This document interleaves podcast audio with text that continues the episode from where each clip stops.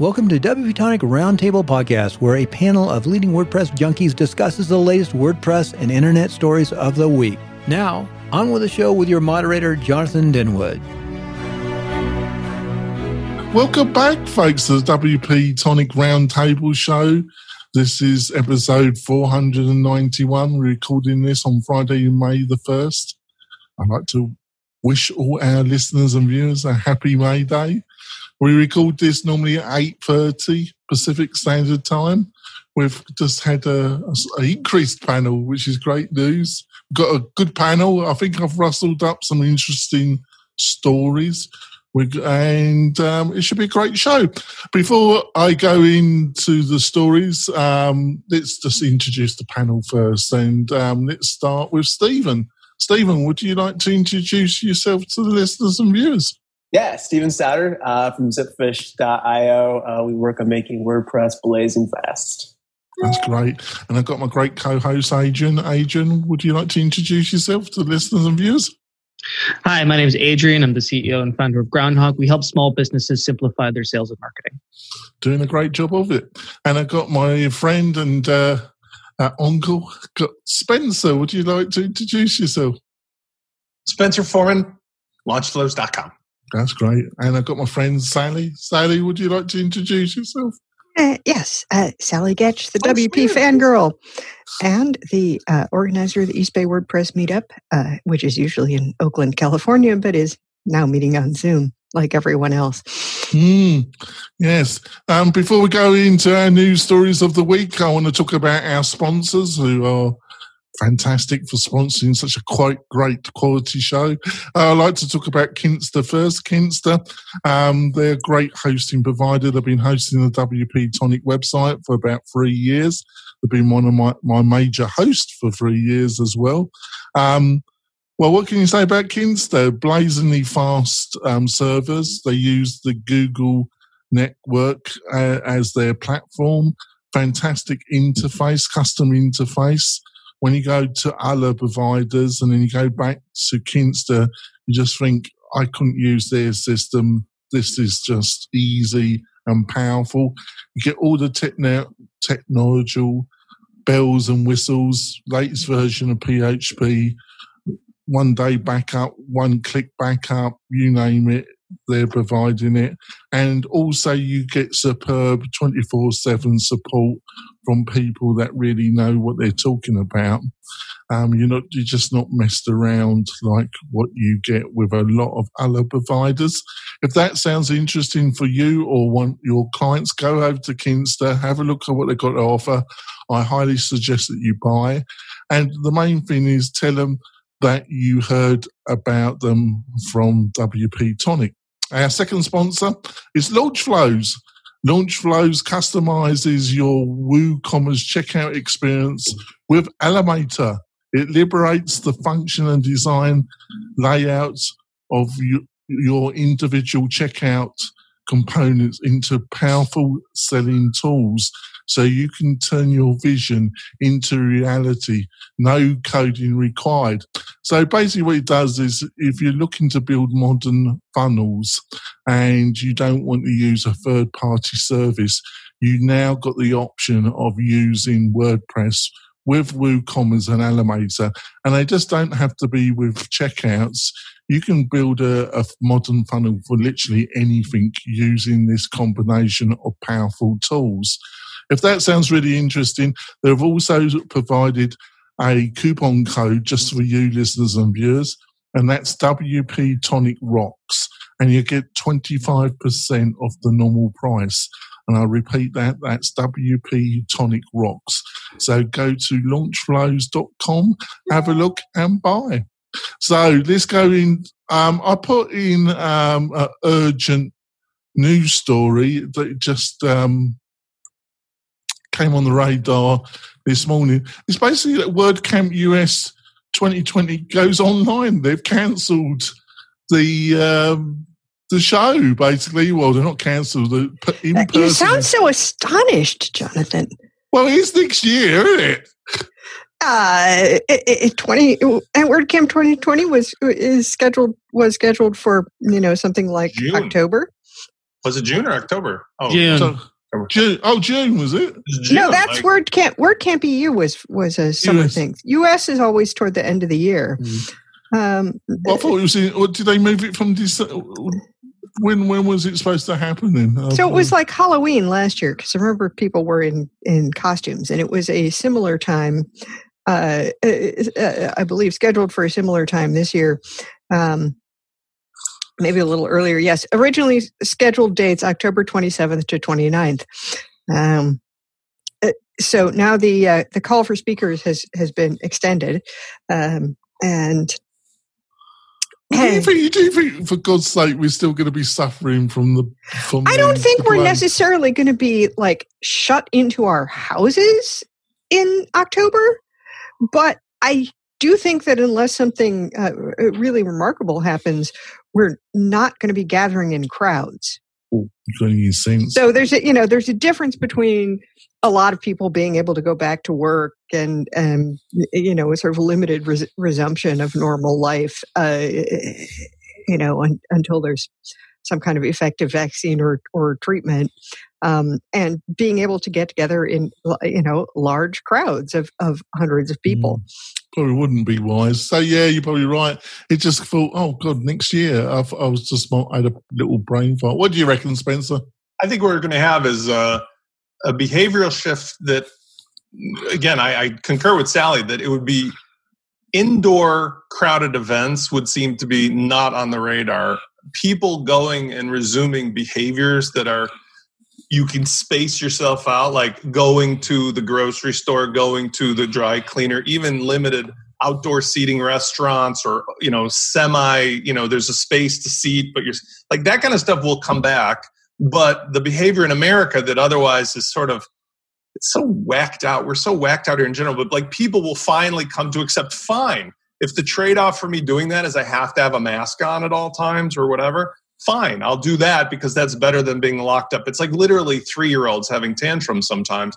Fine you can have you know the cereal after you eat your broccoli because that's the only way to know. Other than that um, the medical stuff is very fascinating but if if there is something that's definitively a treatment that eliminates the the like this will kill you part i think that will allow things to move faster towards yeah we'll still hang out but we we're not going to be like yeah. nobody nobody's going to do this on their own you know what i mean like no rational person is just going to run around like hanging out with people they're all going to be cautious anyway which you know I think there's uh, yeah you're you're presupposing there are lots of rational people.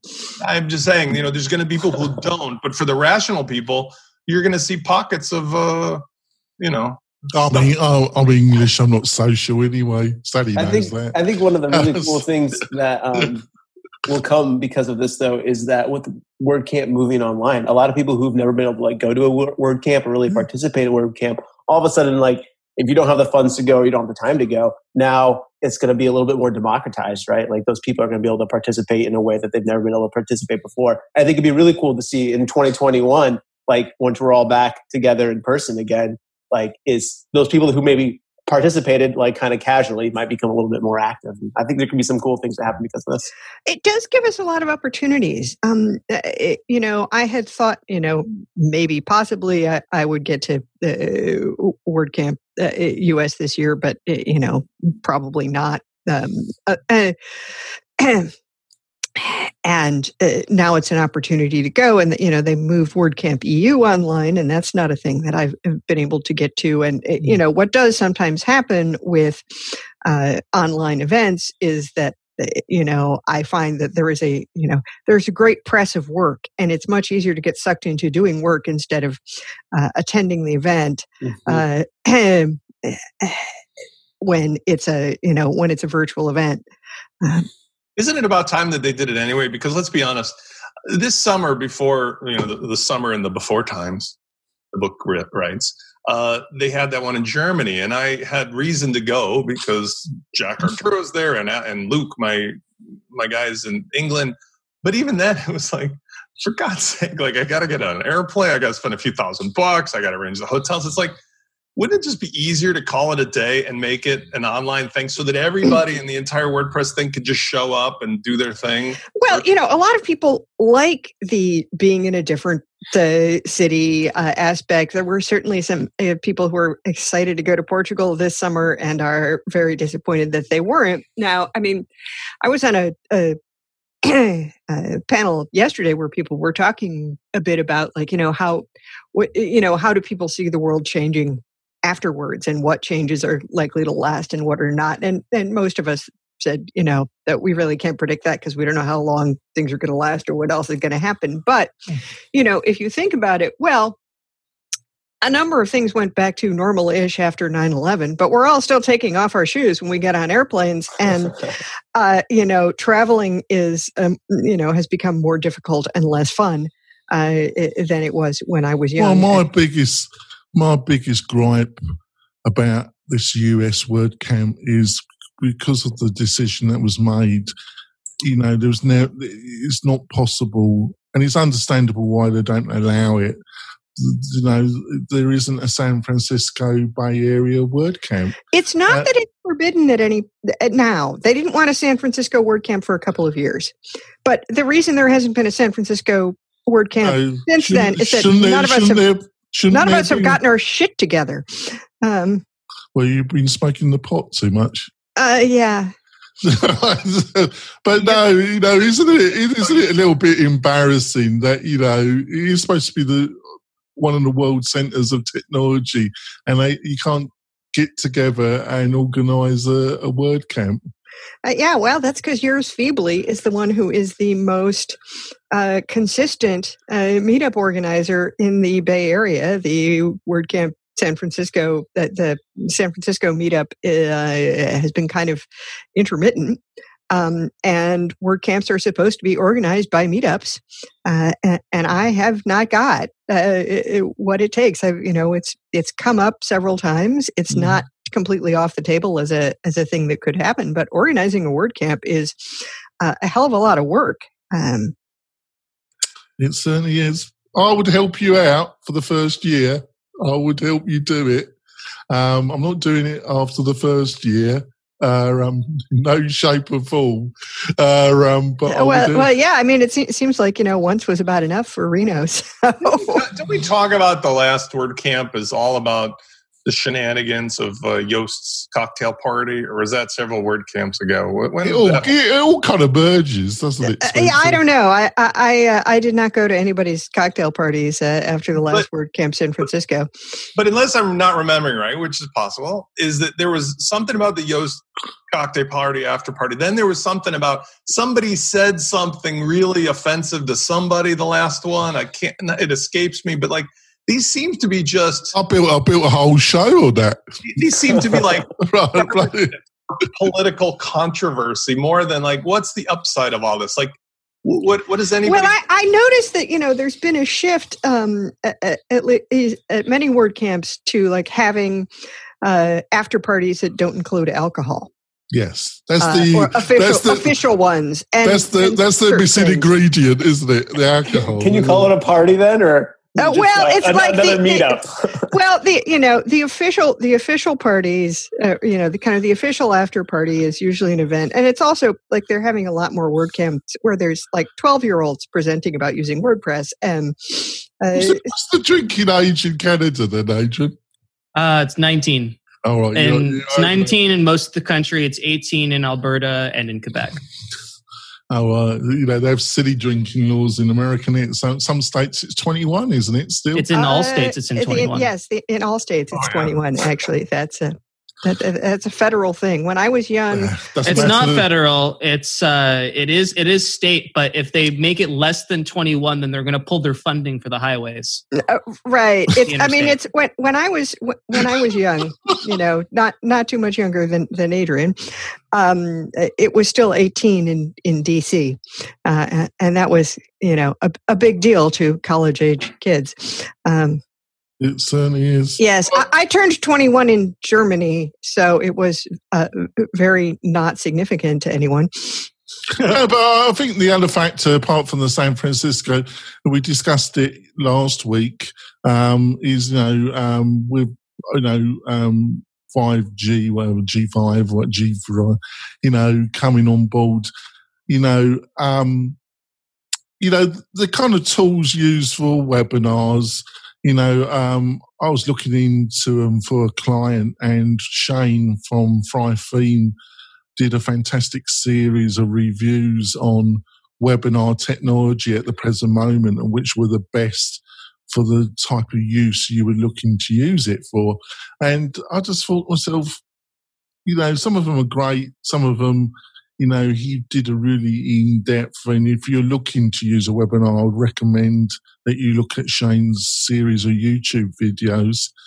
Um, Are we already at the recommendations part of the show? no, we're not. That, Can we start but, with the recommendations part, no, of, uh, part just, of the show? I'm That's just, called the sponsors. But I'm just, point, I'm just pointing out that you know. It, some of them were really clunky, hadn't really moved on. I just think there's enormous growth space in this area. You know, I think we're only on the tip of a, a technology um, movement that, you know, when you look at what we, you know, Zoom's one of the better ones. Um, uh, you're right. It's one of the better ones so far. And yet, of course, we've had a lot of flaws exposed in it recently. And, you know, people, I don't think people have a, a deep inherent loyalty to Zoom uh, that eh, you know we're using it because it's been a, a, the best tool so far. But if something there, came along that was better, there are two kinds of products in the world. There's platform. Well, there's two kinds of software products in the world. There's platforms, and then there's utilities. Utilities do not get loyalty from customers simply because they're easily replaced. You can easily switch from Zoom to Google Meetings to Skype to any of the other to the any of the other webcasting providers. It would not be uh, would not be a difficult process. And then there's platforms, which is extremely difficult to move in between because of the time that it takes to migrate data and all of that stuff. So you're right. It's not. It wouldn't. It, there's a lot of opportunity in the face-to-face communication area simply because it's they're utilities and it's kind of like best best product, cheapest price, or some you know somewhere in between the combination that provides the most value at the most cost of cost effective rate for the consumer is going to be the winner. Right, and the most uh, you know the most whichever things matter. Uh, uh, you know the, best security is certainly an issue for for a lot of people in a place where you know we've seen Zoom fall down. Although I hope everybody has updated your Zoom client because they they've pushed two fairly substantial updates recently. Mm. Um, and I've I've been on meetings where people couldn't get on because they hadn't updated. There we go. Here we go on to story two. This is how much YouTube paid me for my one million view video. What did you think of this one, Adrian? Uh, so which which one is this? This is number two. This is. Are we skipping number one? Uh, that's unfortunate. Oh, well, like, if you well, if you want to talk about number one, let's go for number one. Then. I had a I had a whole like spiel about oh about the tectonic shifts. Yeah, yes. tectonic shifts uh, in the retail uh, industry. Yeah, I'm prepared. to I listen to my beloved panel. Tectonic shifts in retail industry are creating unprecedented opportunities for independent stores. So, what did you think of this one, Adrian? Uh, I, there's a there's a couple takeaways that I got from the article uh, that I think are, are actually valuable. So, kind of one of the first points is that people are, are just purchasing, starting to purchase more essential products either through Amazon or through Walmart, whatever distributor. Uh, what, what's interesting though is that Amazon is using the data of people who purchase products from third party vendors on their site and using that to design systems and processes and products in order to completely replace their third party vendors. So basically the third party vendors take on the cost of r&d shipping and, and all of that stuff to build a viable business model and a viable product that's useful to the consumer. And then amazon will take that data say thank you for doing all of the r&d for us and then they're going to go do it 10 times cheaper and 10 times more effectively and then completely like wipe out the third party vendor this is significant uh, for a couple of reasons. The first of which, it goes to show that having a product business is no longer dependent on how good your product is. Uh, of course, your product should be good, but there are many more pillars that you need to have in a product business than just your product in order to create customer loyalty, in order to create a brand, in order to create a, a viable long term business because if your business hinges on a good product and that alone is what's keeping you in business, then it takes very little for someone else to come in, like Amazon, and completely take all of your customers away from well, you. Well, especially if your business hinges on the platform that's cannibalizing you. Exactly. So there's a few there's there's more pillars that you need in your product business in order to create long-term viability and long-term sustainability. Uh, number one is you need to start building a list. Amazon, if you sell through Amazon only, then they control the list. They control your customers. They control the whole experience. You're basically just delivering a product at that point. You're basically just a shipper and a vendor. So you need to have your own list. You need to start creating some sort of uh, community aspect. There needs to be additional resources and training. There needs to be all of these other pillars that you can communicate uh, to your customers on and create a need for your product and create that brand loyalty. If you are just a product vendor, then you're setting yourself up to be cannibalized by those who you serve your products through. I think what's interesting about what you're saying is like the product matters, right? Like if you look at Amazon Basic, which they've been doing this for I don't know five, ten years, uh, they've been they were you know saw battery sales and were like, hey, you know what? We can take a slice out of that. Let's launch Amazon Basic, right? And they do that with cables and all sorts of other things now. Uh, it's the same model though that everybody else does, like Costco or Sam's Club, right? They Yeah. they find products. You create your own brand of that product, and you can make a larger margin. Um, I have a good friend who works as a uh, like a third party fulfillment local fulfillment center for Amazon, right? So they're not owned by Amazon, but they work with Amazon to do Prime shipping and stuff. Um, and he was saying that like even on top of like stealing products, that Amazon will start taking back products at times and cutting them out of deals that they've secured with other providers because they're watching the shipping metrics. And as soon as shipping metrics hit a certain level, a certain amount of profitability, right? Then Amazon can come in and say, hey, actually, we're going to cut a side deal with this company and cut them out of everything. Um, which goes back to what you were saying, Adrian, that like owning your supply chain or having a third way or a second way of shipping out products or dealing with that supply chain is an extremely important thing to I think our entire country is discovering uh, uh, Yeah. how important it is to own your supply chain. for sure. It's it's not it's not just owning the supply chain though, and while that's super important, it's that you need an aspect to your business that isn't just product. It's community. It's the list. It's your email marketing. It's uh, you, uh, your training. So, for example, uh, I used to work uh, while, while I used to work in the agency here in Toronto.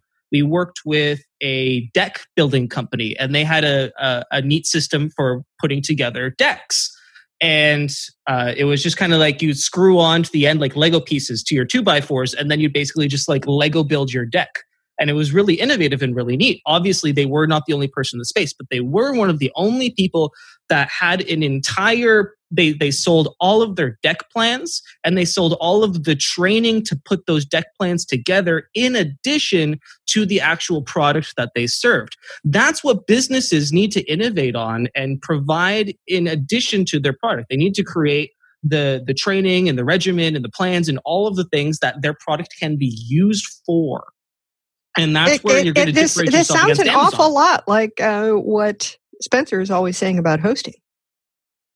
Indeed, about everything. Because I read an article that goes along with what you guys have been referring to, and what the topic of this is, is that this morning, um, I want to say it was in one of the WP feeds, but they were talking about how there's an alliance now that finally got the key player.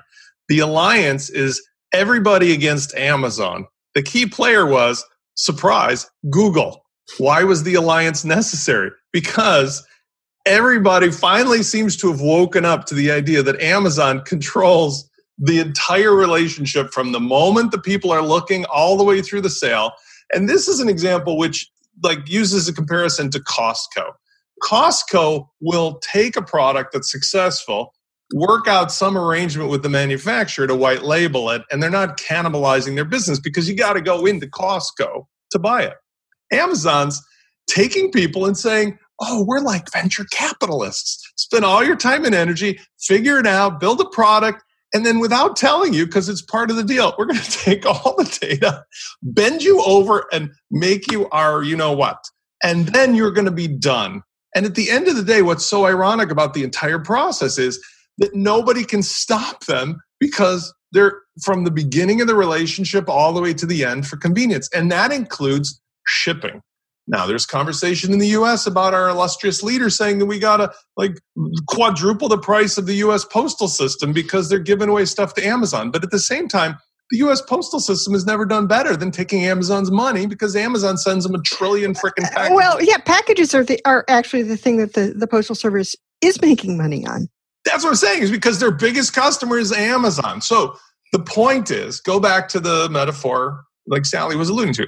In WordPress, you can't make it anymore by just being an island unto yourself for hosting or plugin or theme or anything. In the early days, you could. That's where we saw some of the coolest stuff, like, you know, uh, the Genesis came out and stuff. Innovation today is about having an Avengers team. And in this other world of the online shopping, people are going to gravitate despite their reluctance to, you know what? I can get that handcrafted salmon from Alaska sent to me in a freezer package in one day by just. If it's handcrafted salmon, it probably comes from Monsanto. Whatever, you know, I don't whatever the thing. I, I ordered some elastic straps the other day. I mean, the point is, I'm not going to get in a car and schlep to some store for that anymore. Not just for the corona, but because of convenience. But if everything is controlled by one master, one Mark Zuckerberg, Bezos, and I love Amazon, I love them, but I hate the way he is handling this entire scenario. And I hate that we're bowing at his feet and not making them pay a fair amount of taxes. I just don't understand that. Like, they're killing it. Why shouldn't they pay a proportional amount of taxes? Because the other side is all these other pigs who have owned their own niches for a while, including Google. Now they're realizing, like, oh, this is like Bill Gates in the 1990s we have to create an alliance of software makers in order to compete with Microsoft's monopoly. Ta da. That's what it is. And we're going to see some interesting stuff because the takeaway for me on this was the examples. I think in one of the other one too. If you're a local restaurant or you're a remote service, whatever, the opportunities are abundant, but you have to get out of your box and realize, like with WooCommerce or whatever, that I can do this directly. Like I can be the person who sells quarter inch elastic straps for face masks or something and make a million dollars a year if I just own and control all the pieces on my own WordPress site. Ta-da! You know. Well, sounds great. Going to go for our break, listeners and viewers, and we'll be back in a few moments with some other great stories. Back in a minute. Are you a WordPress consultant, designer, or small digital agency owner? Then you need WP Tonic as your trusted white label developer partner for your next big e learning or WooCommerce project. WP Tonic has the knowledge to help you build out custom functionality that your clients need in LearnDash, Lifter LMS, and WooCommerce. WP Tonic is well known and trusted in the WordPress community. They stand behind their work with a full, no question asked 30 day money back guarantee. So don't delay. Find out how WP Tonic's white label services can help your agency today. Go to WP-Tonic.com's homepage and book a free consultation with Jonathan. That's WP-Tonic, just like the podcast coming back. There's some good stories. Uh, um, I think uh, we've got a couple other good ones I've found. I'll let the panel decide though. Um, on to the next story. This is how much YouTube paid me for my one million view video. Oh, after reading that, I felt, why bother with podcasting? I was. well, except that you know the, the video had a million views and it made like two thousand dollars or something. I mean, you know, it, it's of course, uh, yeah. But, but, but, she had other ones where she earned like forty grand, didn't she? Uh, so, that, was in the influencer days. I mean, do the math on this. At two thousand, it's two tenths of one cent per view. At yeah. best, it's five tenths one cent. I'm not saying that's not good money, but remember, whatever her videos are, I don't watch her videos, but like somebody who's a YouTuber has indicated, it could take between 15 and 30 hours to make a good video. I mean, a mm. real video. And then how much time and effort went into getting her audience to the level to get a million viewers? Look at our, our friend Adam, who's doing extraordinarily well on his YouTube channel for WordPress stuff. And he's been grinding it out for years. He's at like 150,000 at best. People, not views. So to get to a million views, like in YouTube, that's like a ping pong ball in the ocean. And then when you get there, you're going to make two tenths of one cent for every viewer. It's like at a, at a, certain point, I just say, like, really, is that worth all the effort? I don't know. All, all the money. Yeah, I mean, I don't know if transferred, it's more work than than you know earning that amount of money in in a number of other ways. But yeah, it's not free money. When you Oh, divide and- out the hours, like for example, I mean, this is hard. You need to prorate the, the whatever years it took her to get there into this calculation. If you Yeah. dollar cost average those hours into what she's making, and then the hours to make a video, let's say it's 15 hours, which I think is a fair amount considering the, the shooting, the editing, the planning, it- probably it's more. Five grand for that amount of hours comes out to like cocktail waiter or waitress. I mean, it's it's tens of dollars an hour. All the money. Yes, well, though, is cocktail being made on waitress YouTube. might be what her alternative is. So, uh, you know, I mean, for for people who who have other alternatives, uh, it it doesn't seem worth the effort uh, for somebody who maybe is not uh, highly skilled or, or the educated saw in other saw- ways. uh, that could be uh, not a bad deal. the way I saw it, um, I agree with Spencer, but the way I saw it, Spencer, is yeah, you're right, but you you, got- you got to have other forms of monetization. Um, but on the other hand, it, compared to podcasting or others, where other forms of advertising which allow you to monetize, you, you just spend money out. Or with podcasting, I, I get I get some sponsors, and they, they just about cover my costs of producing the podcast. Where on YouTube, yeah, you're you're totally right, but at least you're getting paid a reasonable amount if you get to reason, and then you have the opportunity of other mythologies to monetize the effort. I don't. I don't think that's what people who become real YouTubers say. And for example, I can only speak to my own uh, experience versus what these YouTubers have said. When I started doing YouTube, it was like, you know, five people were on YouTube and maybe the audience, six or seven, 8,000 people. But the point was that the people who watch YouTube videos when there was not a billion people making YouTubes, you could actually say a fair amount of them turned into paying customers for a service or a product. Now, again, the only one to compare it to would be Adam. Adam's the only person in the WordPress world that's, let's say, making some revenue now. He's recently posted his own videos about how Yeah. he's getting stuck by everybody. First, like we're going to talk about Amazon cut his commissions. Now YouTube is well, like we did, we did discuss that. We did do, what, a, what a time to choose to do that. You know, um, we're talking listeners and viewers about Amazon's really lovely decision to literally because they can. because they can they they're affiliate they they provided reasonable affiliate um, commissions on products, and then they suddenly decided, "Chump, we're going to cut it in more than half. Here's the they? thing. My my view on YouTube is it's an incredibly reasonable channel to act as a place to put together all of your attention getting stuff. The difference in my opinion is that there's a huge gap like the 1% in America between people that use YouTube for its benefit, which is hey, it's a cool place to subscribe to my channel, get my videos, but I don't think I'm going to find my customers here. And that 1% that monetizes being a YouTuber being a YouTuber is not somebody who makes YouTube videos. Most of us who use YouTube have come to the conclusion like I could work 24 7 and never make a fraction of the money from YouTube as I would if I just put that effort into relationships with real clients.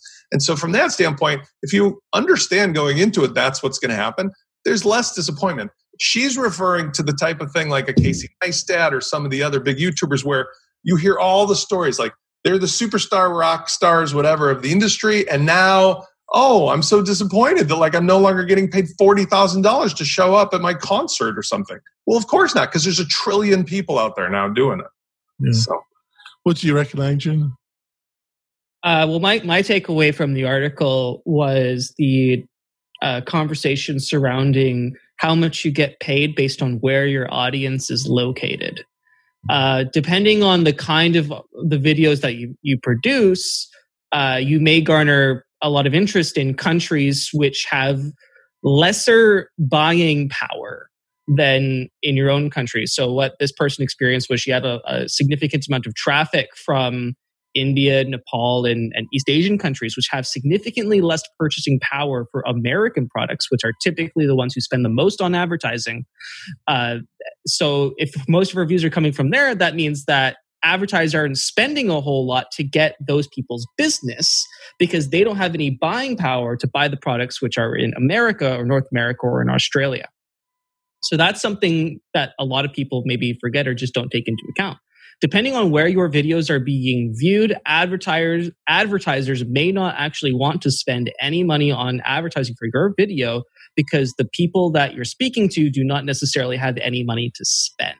So that's something that I thought was interesting and goes to show or goes to rather speak that I think it's you know all about owning your own platform and owning your own supply chain and, and building uh, building an audience and providing them with products and services that you can distribute so that you can you're not necessarily reliant on advertisers or other platforms in order to run your business for you well and i mean we've seen with the media companies that you know there's already kind of a feeding frenzy o- over advertising and it, it's not necessarily a terribly reliable uh, way to produce an income and support yourself. Advertising is dependent on the strength of the economy because the first thing to go when you know there's even a slight you know loss on the quarter or loss of the month, the first thing to go is the marketing budget, right? Because they're going to focus on creating rev, uh, creating wealth from the clients that they already have, and then and uh, the acquisition of new clients just goes right out the window.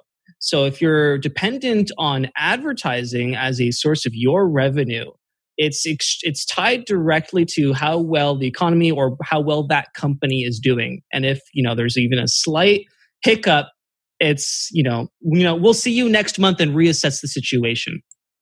Yeah. All right, I'm going to go on to story three or story. Um, next story.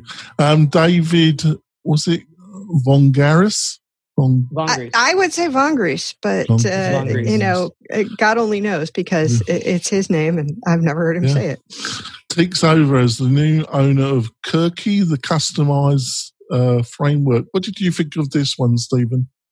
Um, I've been following this for a little bit because it's, it's really interesting because you have this. I sensed, I sensed that you might have been it. I could over the Zoom waves. I thought this was one that you might so I think what's fascinating about this is because you have this uh, like theme builder of sorts, right? That is highly reliant on the customizer of WordPress, which at this point in time puts that in a very interesting position uh, because that is like the third thing, like I don't know, the redhead stepchild, if you will, that people don't talk about very much anymore, right? We got like the page builder, Elementor stuff.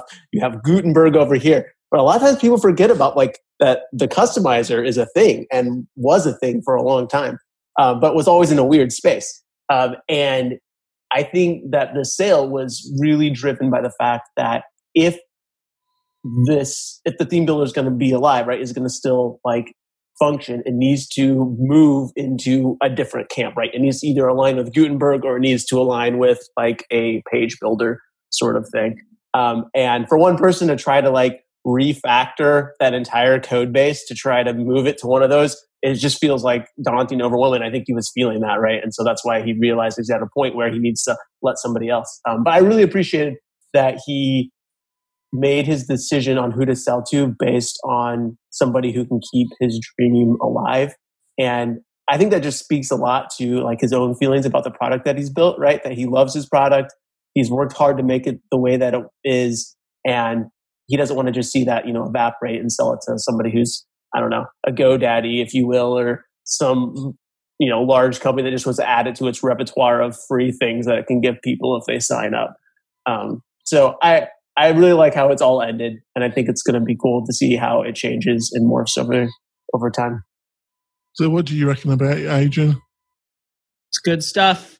Uh, I know David, and he is a, an excellent person, and I have uh, absolutely zero question that he will uh, make this project into a default choice for lots of theme developers. And I'm excited to see the the, the kinds of improvements that he brings to it uh, over the next little while. And it's just good news all around. So, what's your own feelings about the customizer, really? Um, I mean, I use Astra, and Astra is pretty much customizer dependent. So I'm in there a lot, making CSS changes and making design changes. Um, I like it. Uh, I think I think its removal would be a mistake, uh, and I, I don't I don't think it's out of the question that it gets bundled into Gutenberg in some way, shape, or form. Or Um, vice versa. or vice versa. Um, Well, you have the global styles, right, which is kind of making a hybrid right now of the customized, right? Like that's that's Gutenberg answer to like like dealing with this customizer stuff is with adding the global styles ideas because that's essentially what the customizer the customizer was at the end of the day. Yeah, essentially. So I don't think it's going to go away. I think they're going to. I mean, obviously they can't just make it disappear because so many themes and you know there's backwards compatibility Well, and to, they, to you know, take af- account. after all the effort they put in to make us use it in the first place. Yeah. it's not it's not just going to go away. So I think this framework is well timed, and I think his acquisition is well timed, and uh, I have no, I have no doubt that we're going to see some some super awesome power user stuff come out that's going to make WordPress site editing a lot easier. I don't want to say this. I was going to ask Spencer. I always had, I always had really mixed feelings about the customizer. The same way, not You, as and- bad. you and I had this call the uh, a month ago. Remember about the the problem? I, I have nothing to say about Kirki or the the framework itself, but about the customizer. Mm-hmm. This is a sneak peek of dating Automattic. We used to go out with Automattic when they told us if you just marry us, the customizer, everything will be great. Build everything for our relationship with the customizer. And now but but you mm-hmm. promised if I got married to the customizer, everything would be amazing. And now we're on to well, the new girl in town, guy in town is Gutenberg. If you just if you just accept how weird Gutenberg is, everything will be fine. I know there's that sexy Elementor thing over there, and you can hang out with them. Just be with us. And you're like, hey, I'm sitting at home every Friday night, and you never call, you never do anything. You know, it's like no trust for Automattic because this is the stupidest thing I've heard of ever. Because you yourself, Jonathan, we can share what happened. Jonathan, without saying the specifics, had a scenario where Elementor with Astra was involved with the setup where he just simply used a ready to go mechanism, right? It was a theme that was like out of Astra's little toolkit of themes. And what was really happening is some of the Easter eggs were buried in the customizer, but the clever guys at Astra had managed to work out a customizer setting that actually triggered Elementor to do a custom template that was only available if you knew to look in the file cabinet drawer of customizer. Meanwhile, when you went into Elementor directly, it didn't show up. And so now we've got like five filing cabinets with 100 folders, and there's little pieces of information we really need buried all over. Guess what? I got a great idea. How about WordPress is just simply your editor that looks the same for everything, and that we accept that you're going to use a page builder instead of a theme to make your layouts, and that you have stuff you pour into your page builder. Match. You should start a crusade. I'm not going to do a You crusade. should start. You should start a website, and crusade, and Twitter account. I account. think You should just get it going. already underway. You- He's you- already you should- halfway Be the change. Spencer. Be the change. am the Stop change. demanding it. I'm saying this is what I talk about. It we're you and I and Stephen and I. We all talk about this every week, privately and otherwise. Is that here's what's going to happen, in my opinion. Okay, first of all, I want to throw a little bit of weird twist on this. The guys at Elementor are doing what they're doing with regard to the plugin, and the Pro has that weird phone home thing, and there's still no word from the bosses at Automattic about that. But I noticed something also interesting because in the process of helping people use Elementor free, which is an amazing plugin by itself, I noticed that there's a lot of sales messages popping up randomly now. And I thought to myself, just, just this is really, this is really interesting. I'm on your free plugin. I've already said no to your pro, and randomly now are these little sales messages popping up that you Are, just are you sure it's random? Huh? Are you sure it's random? It's not like Oh, no, specifically I'm not saying triggered random. by I'm saying something. they're random in the sense like it's like no means no, Sally. Okay. Well, so, I would like no to mean no, but yeah, that's it doesn't seem to be how people make sales. right. So what I'm saying is, let's be fair about where this is going. You got one team of guys that have four, guys and women, four million users, hundreds of people on their development team who realize they can do what they want, essentially un, unstopped. You got the other team who's made promises, broken them, who their own team members don't want to play with them because they have no guidance and no leadership, right? And now, who's going to win? I think who's going to win is that Elementor and their whatever motives is going to win by making it easier and clearer. The cost, of course, is going to be you're going to have to be solicited a couple times about going pro, but pro is $40 a year or something per site. I would rather go with the definitive. I paid you 40 and you guys are killing it with improving in features. From my standpoint as a vendor or an author or a consultant, this is the winning team. And so if I can have a scenario of WordPress where WordPress just gets out of the way other than the back end stuff, and I let Elementor handle all the front stuff and the design stuff, and everything connects to that, including my own Avengers version of what to, to build a site with, win. The Automattic's position will only last as long as they don't piss people off and we see something better. But as soon as that sexy new person comes along to date, it's really hard to sell you on, you know, fool me three times. And that's where I feel this is all going because, like, this poor guy and his team made an amazing product and essentially left in the cold for what? Well, we changed our mind. Yeah, um, the other factor was, you know, their big sell.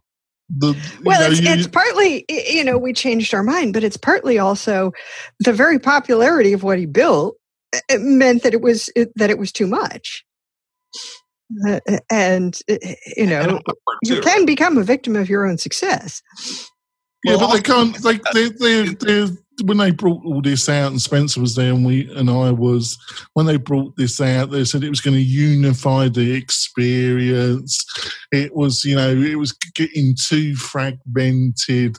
You know, theme builders and plugin. Um, um, well, it's you know, I mean, you did have to like let's go hunt for the theme options and wherever you know wherever this theme has, but has stuffed the, them. Placed it with a different hunting mechanism. Now it was whack-a-mole. Now, I know that thing is in here somewhere. Which file cabinet and which folder is it in? Which where is the see with CSS, which I used that was what my original thing was to teach people basic CSS to do bootstrap stuff.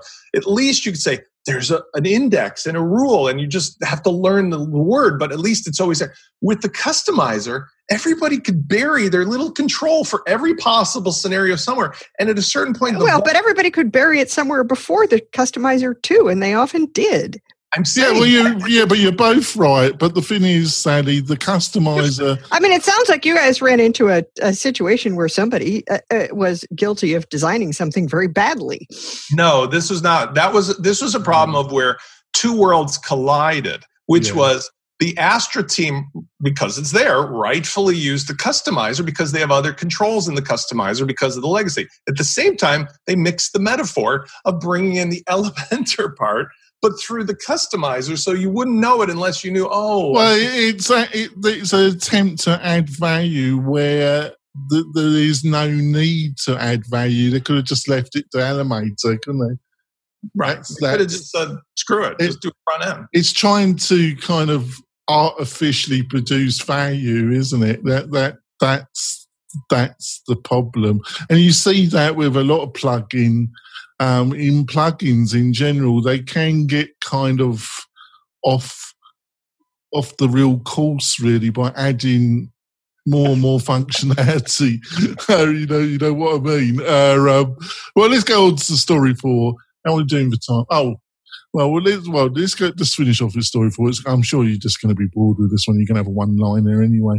Uh, Facebook usage soars during the virus pandemic. Uh, uh, this is news? well, that's what I thought. I thought you were going to be harsh on me, so I thought, you know, and I love being. My, my, my iPhone lets me know via screen time all the time that my Facebook usage has completely soared during this time.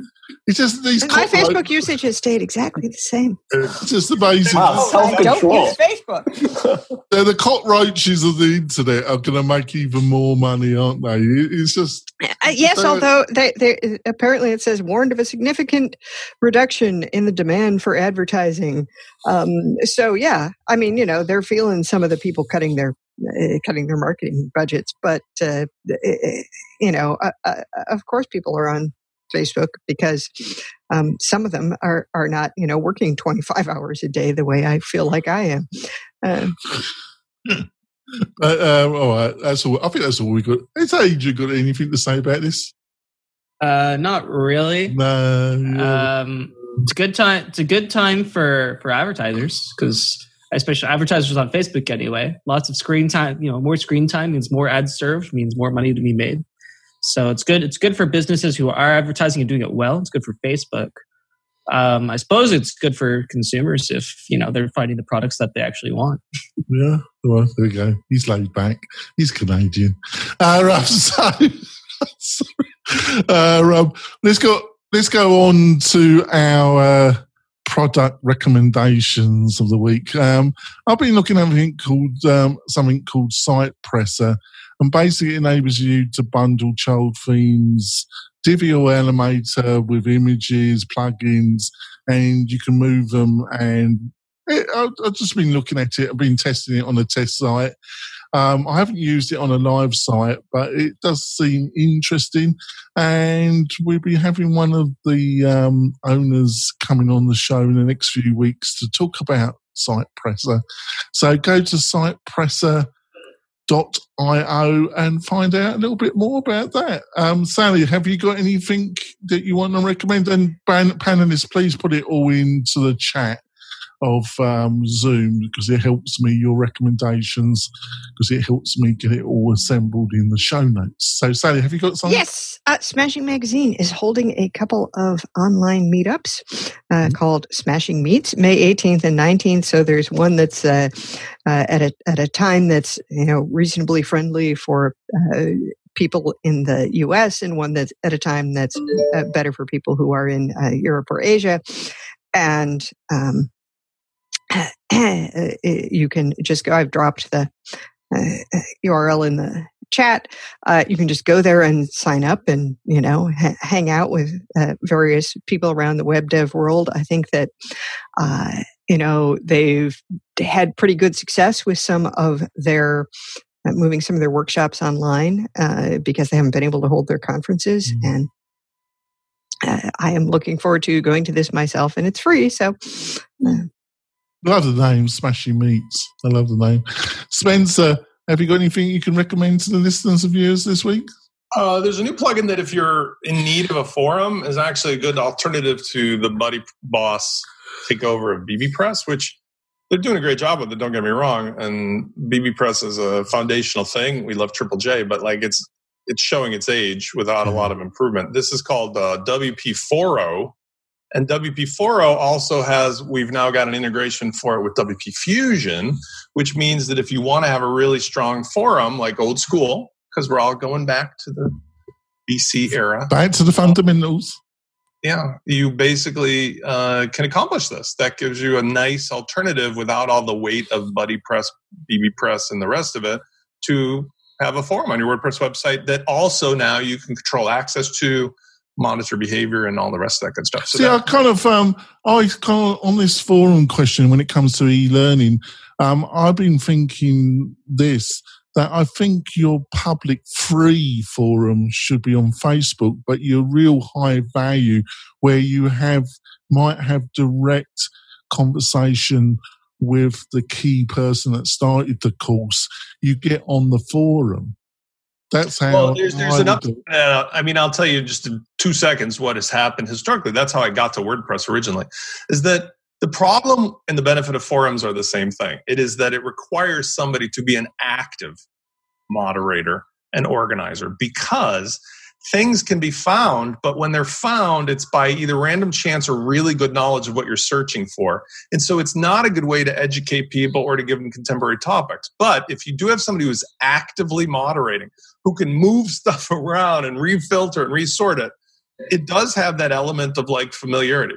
Now, one of the biggest arguments I had for my social networking stuff, that TrikeFlying, uh, TrikePilot.com, was when the original host went down and we had a decision would you want me to put this on facebook or not?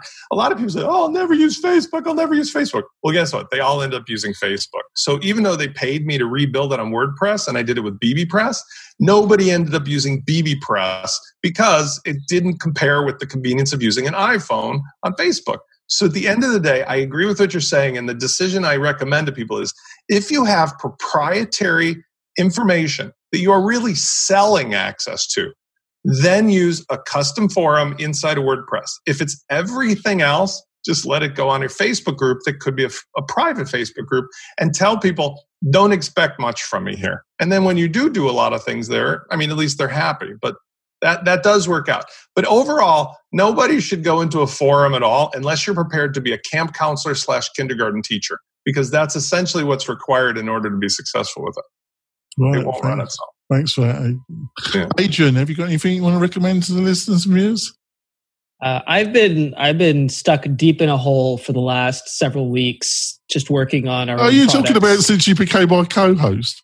right, right. no, that, that would be that would be several months. No, just for the last several weeks, I've been deep in a hole working on our own products, Mhm. and uh, uh, we're we're about to launch version 2.2, uh, which is going to have uh, reporting features that will rival even the most complex and expensive of software as a service programs like ActiveCampaign and Fusionsoft and the like.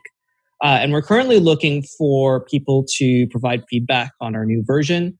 Uh, I've linked a uh, uh, I've linked uh, link to one of our articles, which will describe how you can provide feedback as well as get the newest beta version. And uh, we're currently collecting feedback on that, so we can ensure that when uh, 2.2 goes live, that that's useful and everybody likes it. Can I ask you because it's really um, I'm very impressed what you've done you and your team. You know, you did some Facebook, um, and you showed the new interface, and it looks really fantastic. What's what was some of the technology that you used to build those that interface and that and those diagrams and that? Well, well, the first thing is that we track everything. Uh, we we store a lot of uh, historical data about how people interact with your website, with emails. We have all of the link tracking and the open tracking stuff going on. Uh, so we're able to do a lot of data analysis based on that. Uh, there's no AI or machine learning stuff going on. Um, mo most of that is just basically using large data sets to make predictions. Anyway, um, but I mean, we use just uh, you know we, we we built a whole lot of it just from scratch. Oh, Uh, we borrowed a lot of inspiration from uh, Monster Insights, which is one of Syed's products, mm, uh, yeah. in terms of UI and, and and what makes a good reporting dashboard that's easy to digest and you're actually able to get information out of. So we borrowed a lot of inspiration from that. But the rest of it, we built a lot of we did a lot of custom work in order to to build the reports and actually get some usable data. Uh, one of the interesting things that we're doing uh, is with some of our e-commerce integrations with easy digital downloads of e-commerce is we are adding the ability to track purchases from specific emails that you've sent and then being able to show you a report of when those emails get sent and the total revenue and number of transactions per email from specific funnels or broadcasts. So you can directly relate revenue earned to specific emails that you've sent from Groundhogg, which is something that you can't do in a lot of uh, email service providers using like Active Campaign with your WooCommerce store. That's just something that you can't do because you can't relate those two unless you use special links. So that's some of the stuff that we're working on right now. And it's going to be really exciting to be able to provide those statistics so business owners can make more informed decisions. Sounds great. Um, Stephen, got anything you want to recommend? Yeah, I'm going to recommend something not WordPress related, but oh, shock. Oh, oh, hello! Just released a podcast. Uh, so it's John Mulaney and Nick Kroll, uh, two comedians. If you like them, it's pretty awesome. They play characters uh, Gil Faizon and George St. Geegland um, in their podcast, and it's pretty awesome. So if you're bored, don't want to scroll through Facebook, check it out. That's great. Uh, we'll be back next week with a great panel with uh, hopefully some great stories. And we'll have a good chill out on a Friday. Uh, um, we'll see you next week, folks. Keep well, keep away from the virus. See you soon, folks. Bye. Bye. Bye. Thanks for listening to the WP Tonic Podcast, the podcast that gives you a dose of WordPress medicine twice a week.